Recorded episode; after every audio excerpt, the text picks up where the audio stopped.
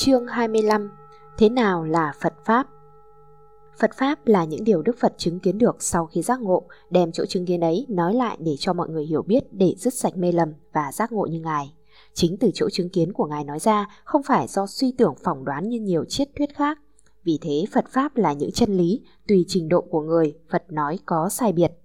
Chân lý phổ biến, chân lý tương đối, chân lý tuyệt đối. Thứ nhất, chân lý phổ biến Chân lý phổ biến là những sự thật hiện hữu tràn đầy trên vạn vật. Những sự thật ấy Đức Phật chỉ ra chúng ta chịu khó khảo sát một cách tinh tế sẽ thấy hiển nhiên không sai lệch. Trước hết nhìn theo dòng thời gian Phật nói. một Nhân quả Tất cả sự vật có hình tướng, có tác động đều hình thành bằng nhân quả. Nhân quả trùm khắp cả mọi sự vật, không một sự vật nào có thể thoát ngoài nhân quả được. Song trong nhân đến quả có tránh nhân, trợ nhân, thuận nhân, nghịch nhân nên trở thành vấn đề phức tạp. Lại có những trường hợp vì nhân quá nhỏ nhiệm, nhân xa xôi khiến người ta không thể thấy, không thể nhớ mà biến thành khó hiểu. Chúng ta thử nhìn từ lĩnh vực thực vật, động vật để minh chứng lý nhân quả. A. Về thực vật Không một thứ cây loại cỏ nào mà chẳng từ nhân thành quả, hoặc có thứ nhân của nó là hạt, có thứ nhân nó lại là lá, có thứ nhân nó là ngọn, có thứ nhân nó là rễ, là thân, từ cái nhân ấy nảy mầm xanh trưởng thành cây, đơm hoa kết quả, không có loài thực vật nào ngẫu nhiên không nhân thành quả. Ví dụ, hạt cam là nhân, lên thành cây cam có trái cam là quả. Hạt ớt là nhân, lên thành cây ớt có trái ớt là quả. Có nhân ắt phải có quả, song trong ấy còn tùy thuộc thuận nhân hay nghịch nhân, mà thành quả hay bất thành quả. Như có hạt cam là tránh nhân, có phân đất nước ánh nắng là trợ nhân, được chăm sóc vun vén là thuận nhân, hạt cam ấy sẽ nảy mầm xanh trưởng thành cây cam và có trái cam không sai. Ngược lại, có hạt cam mà thiếu phân đất, nước, ánh nắng thì không thể nảy mầm xanh cây cam được, huống là có trái cam. Hoặc có hạt cam có phân, có đất nước, ánh nắng mà thiếu người chăm sóc, vun vén thì có thể có cây cam mà khó mong có quả cam được.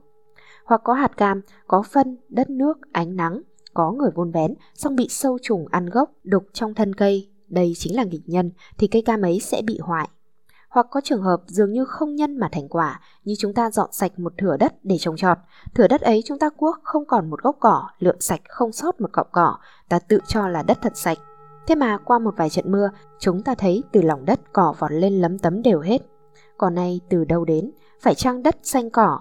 Thật không phải như thế, bởi những hạt cỏ li ti đã nằm ẩn sẵn trong lòng đất mà mắt ta không thể nhìn thấy được.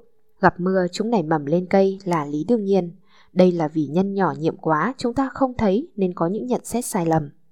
Lại có trường hợp khác, một hôm tăng chúng trong chùa chúng tôi ra thăm vườn, bẻ được hai trái mãng cầu xiêm. Từ hai cây mãng cầu cách xa nhau độ bốn thước tây, khi xẻ ra ăn, cả chúng đều ngạc nhiên chố mắt nhìn nhau đặt câu hỏi. Tại sao cùng một loại, chung một thửa đất mà trái này ngọt trái kia thì chua? Mỗi người đều có giả thuyết khác nhau, riêng tôi chỉ cười thôi. Cuối cùng tôi giải thích cho họ nghe, Sở dĩ hai cây cùng một loại chung một thửa đất mà mùi vị khác nhau do trước kia tôi lấy hạt của hai trái mãng cầu chua và ngọt ươm trồng nên kết quả thành ra như thế. Đó là vì nhân xa xôi khiến người ta không thể biết nên sai nghi ngờ. Bởi những lý do trên, nhân quả trở thành tế nhị phức tạp. Nếu người nhận xét nông nổi đơn thuần thì khó thấu triệt được. B. Về động vật Tất cả loài động vật hình thành cũng từ nhân đến quả. Có loài động vật nhân là trứng, có loài động vật nhân là từ bào thai, có loài động vật nhân từ loài khác hóa ra, không có loài động vật nào tự nhiên mà có, song có cũng tùy thuộc tránh nhân, trợ nhân, thuận nhân, nghịch nhân, sự sanh trưởng của nó được hoàn hảo hay suy kém hoặc hoại diệt chẳng hạn. Đây là nói nhân quả trên vạn vật có hình tướng, chúng ta có thể khẳng định rằng tất cả loài sinh vật trên quả địa cầu và cả quả địa cầu này đều nằm gọn trong lòng nhân quả. C. Về tác động Chẳng những nhân quả trùng khắp mọi loài, mọi vật có hình tướng, mà nhân quả cũng bao gồm mọi tạo tác, mọi hành động của mọi loài. Ở đây chúng ta chú mục vào loài người để thấy rõ nhân quả. Những tác động về thân miệng của chúng ta có tính cách lợi người, đem lại nguồn an vui cho người là tác động lành. Nó sẽ mang lại cho ta sự an vui ngay hiện tại hoặc sau này, gọi là quả lành. Những tác động có tính cách thương tổn khiến người đau khổ gọi là nhân dữ, nó sẽ chuốc lấy sự đau khổ trở về ta ngay hiện tại hoặc mai kia gọi là quả dữ. Ví dụ, chúng ta ra tay cứu giúp người hoạn nạn nguy khốn, qua cơn hoạn nạn họ vui vẻ cảm ơn ta. Chính khi thấy họ an ổn, lòng chúng ta cũng vui lâng lâng. Mặc dù chúng ta không mong gì hơn nữa, song người thọ ơn bao giờ cũng nghĩ đến đền đáp. Nếu gặp cơ hội tốt, họ sẽ đền ơn ta. Ngược lại, chúng ta làm thương tổn khiến người đau khổ, họ sẽ bực tức, oán hờn, phản kháng ta. Chính khi ấy, lòng chúng ta cũng bị bất an. Nếu mai kia họ gặp dịp thuận tiện sẽ trả thù, khiến chúng ta bị khổ đau hơn họ mới vừa lòng. Đó là nhân lành gặt quả lành, nhân dữ chịu quả dữ. Nhưng cũng có những trường hợp dường như ngoại lệ mà thật không phải, như chúng ta đã gieo nhân lành hoặc dữ mà suốt đời không gặt được kết quả. Vì nhân chưa chín mùi mà báo thân chúng ta đã hoại, nhân ấy sẽ còn tiếp tục theo thời gian chứ không mất.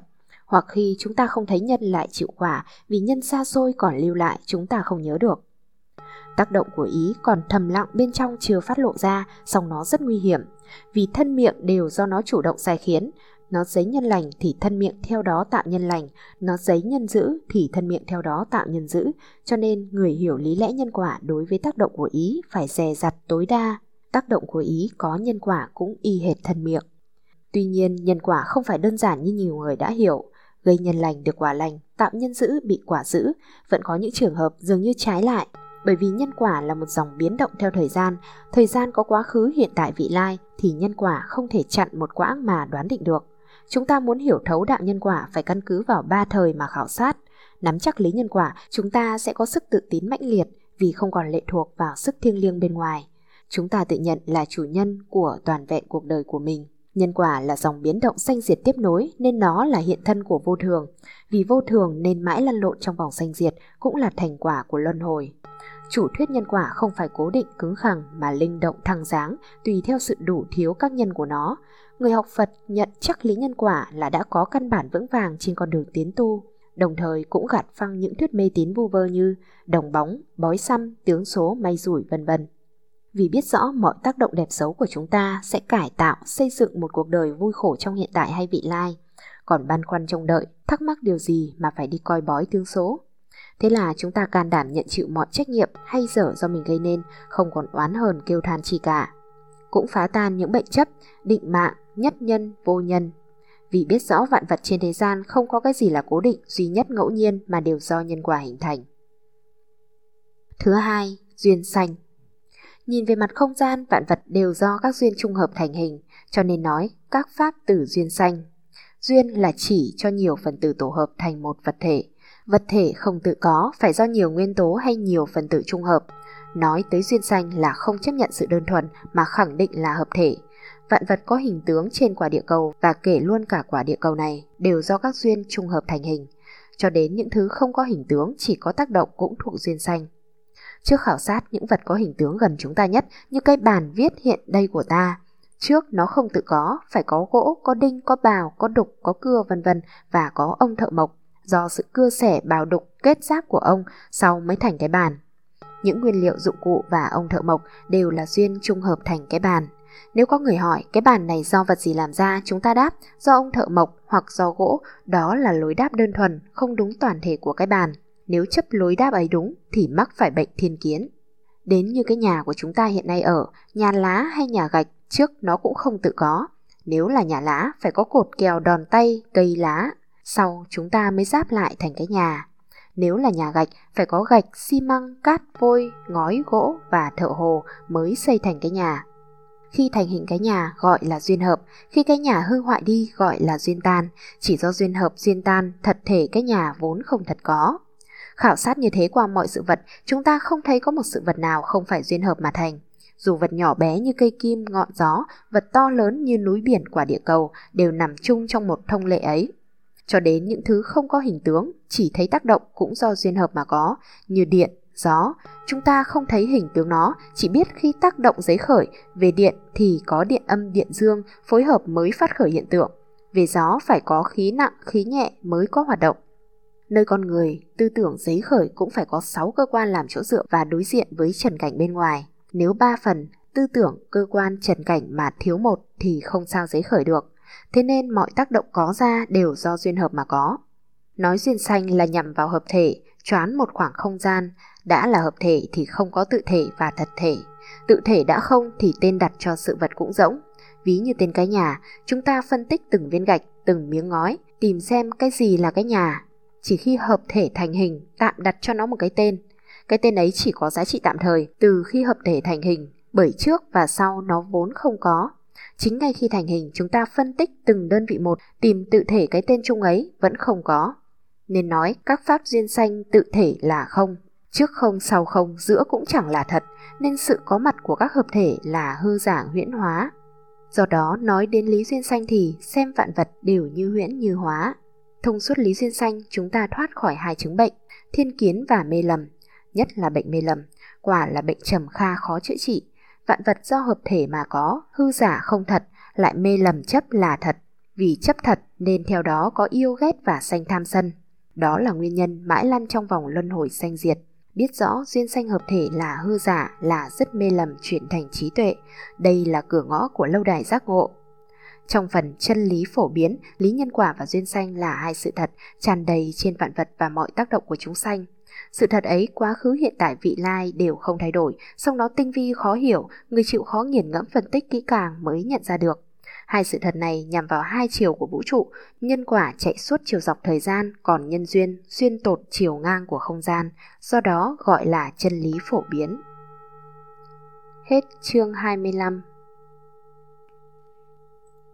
Chương 26 Chân lý tương đối Chân lý tương đối là những sự thật còn nằm trong đối đãi đối trị nhau.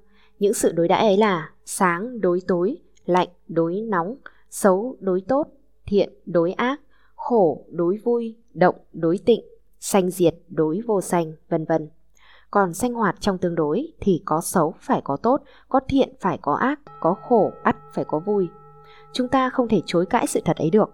Chỗ khôn ngoan của chúng ta là khéo lợi dụng cái này đối trị cái khác để tiến lên đúng nguyện vọng của mình. Như lương y biết bệnh biết thuốc, khéo dùng thuốc trị lành bệnh cho người. Phật Pháp là những phương thuốc trị lành bệnh cho chúng sanh nên gọi Phật là ông vua thầy thuốc, vô thượng y vương. Ở đây chúng ta chỉ đơn cử vài lối đối trị để làm sáng tỏ lý lẽ này. Thứ nhất, sáng đối tối. Chúng ta biết tối không phải tự nó tối mà do nhân duyên thiếu ánh sáng. Nếu ta khéo tạo điều kiện đèn dầu, đuốc, đèn điện vân vân cho nó ánh sáng thì bóng tối tự nhiên sẽ biến mất. Ngược lại, muốn có bóng tối cũng như thế. Đây là cái tối, cái sáng của hiện tượng bên ngoài. Đến cái tối, sáng tinh thần bên trong của chúng ta cũng có nhân duyên. Nhân thiếu học, thiếu đọc sách khiến ta tối rốt. Chúng ta dùng ánh sáng học tập đọc sách thì cái tối rốt ấy dần dần tiêu diệt. Thứ hai, nóng đối lạnh. Chúng ta nhân chạm khí lạnh, gió lạnh, nước lạnh nên phát lạnh run. Biết thế chúng ta phải tạo điều kiện cho có hơi nóng để đối trị như đốt lửa hơ, lò sưởi ấm, mền bông trùm, vân vân. Ngược lại, gặp khí nóng chúng ta phải dùng các thứ lạnh như nước, gió, máy điều hòa vân vân. Nếu lạnh trong thân thì dùng thuốc nóng trị. Thứ ba, khổ đối vui. Khổ có nhiều loại khổ, khổ do đói rét, khổ do bệnh tật, khổ do vô minh phiền não. Nếu khổ do đói rét, chúng ta phải nỗ lực tạo điều kiện cho có ăn có mặc, tức là lấy cái vui no ấm trị cái khổ đói rét. Nếu khổ vì bệnh tật, chúng ta phải dùng thuốc thang điều trị, lấy cái vui khỏe mạnh trị cái khổ bệnh tật. Nếu khổ do vô minh phiền não, chúng ta phải lấy chánh pháp của Phật trị nó. Vô minh phiền não tức là si, tham, sân. Si mê là vô minh, tham sân chính là phiền não. Bệnh si mê Bệnh si mê chúng ta dùng trí tuệ điều trị, tức là dùng pháp quán giới phân biệt hay quán nhân duyên. Bởi chúng ta lười biếng không chịu phân tích quan sát nên tâm trí mở tối. Phân tích nội tâm tự thân và ngoại cảnh có chia từng phần từng giới hạn gọi là quán giới phân biệt. Chính sự chia sẻ quan sát ấy khiến chúng ta thấy rõ thân tâm này không thật, trí tuệ do đó dần dần phát sanh, hoặc dùng quán nhân duyên khéo quan sát như phần duyên sanh trong mục chân lý phổ biến ở trước.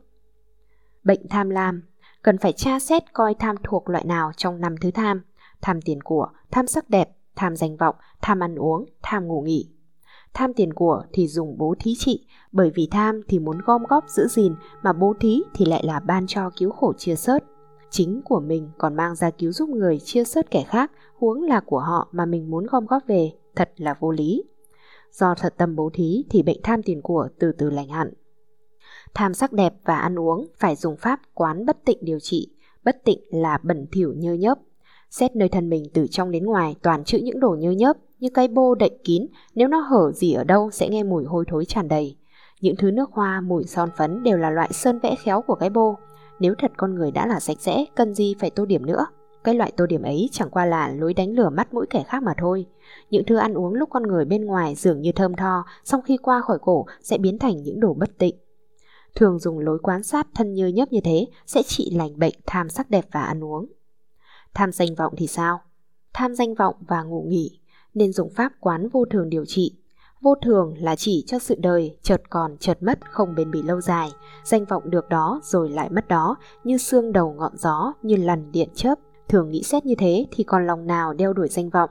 Đời người mỏng manh sớm còn tối mất, lúc còn khỏe mạnh còn hoạt động, chúng ta phải quý tiếc thời gian, nỗ lực làm lợi ích cho chính mình và cho người.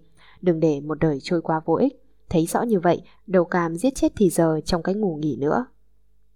Sân hận thì dùng pháp quán tử bi, hạnh nhẫn nhục và hạnh hỷ xả để trị nó. Sân là nóng giận, hận là hờn phiền.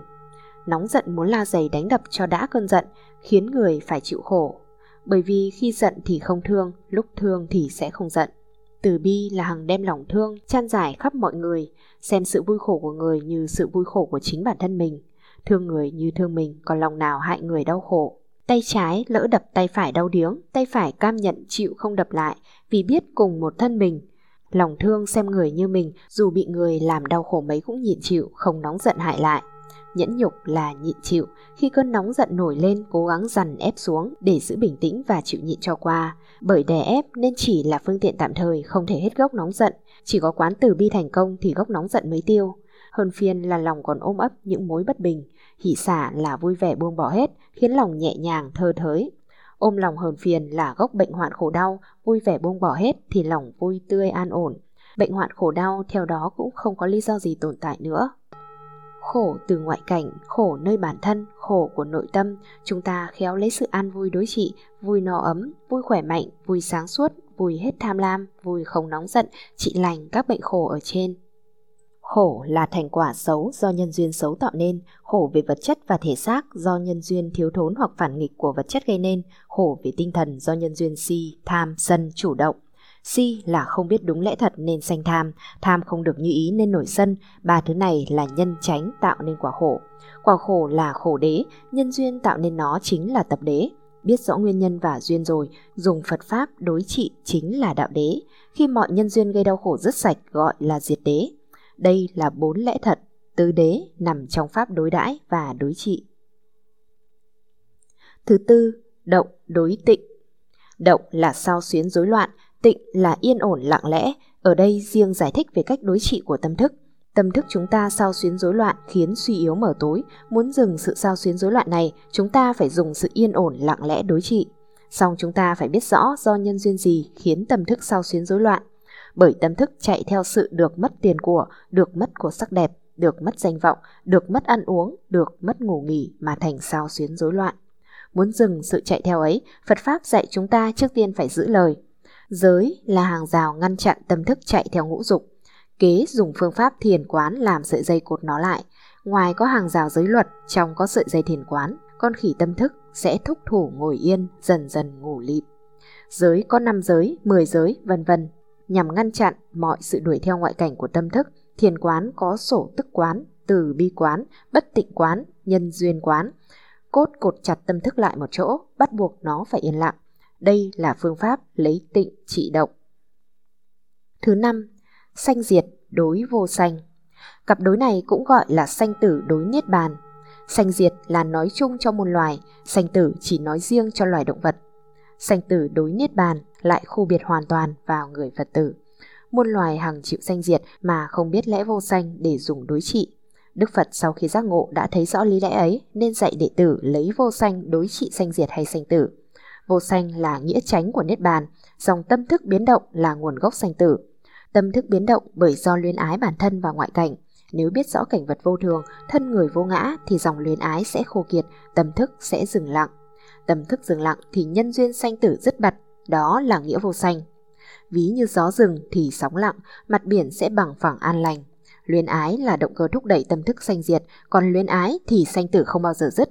Chúng ta yêu mến một người, người ấy vắng đi thì tìm cách gặp lại hoặc nơi này hay nơi khác. Lòng yêu mến thúc giục chúng ta tìm gặp nhau mãi mãi, chỉ khi lòng yêu mến cạn thì sự tìm kiếm mới dừng. Trong pháp 12 nhân duyên, ái là động cơ thúc đẩy có thủ, hữu rồi sanh lão tử ở đời sau. Ái dứt thì thủ hữu không còn, làm gì còn sanh tử lão tiếp nối. Ái là luồng gió mạnh thổi cuốn sóng tâm thức nổi dậy, do ái dừng thì sóng tâm thức cũng theo đó mà lặng. Bức tường chặn gió ái không gì hơn quán các pháp vô thường, quán thân tâm vô ngã. Bờ sông bên này là sanh tử, bờ sông bên kia là niết bàn. Thấy rõ như thế, hành giả cấp bách kết bè vượt dòng sông qua bờ bên kia, qua rồi từ biệt vĩnh viễn bờ sông bên này. Đó là quan niệm chán sanh tử cầu niết bàn của hàng nhị thừa. Vì còn thấy sự đối đãi là chân thật, cũng dùng phương pháp đối trị này, song Bồ Tát chỉ thấy là phương tiện tạm thời nên không mắc kẹt ưa chán. Chân lý tương đối bảng bạc khắp thế gian, bất luận nhân loại, vật loại, ngôn ngữ tư tưởng, phát xuất đều nằm gọn trong phạm vi của nó. Chúng ta khôn khéo ứng dụng tài tình những phản đề để tiêu diệt chúng theo đúng đường lối vươn lên của chúng ta. Không biết dùng hoặc dùng sai phương pháp đối trị mà muốn tiêu diệt chúng không bao giờ thành công được. Thầy thuốc hay là người khéo biết bệnh biết thuốc và dùng thuốc trị liệu đúng phương pháp, vì thế Phật Pháp gọi là phương pháp trị liệu. Hết chương 26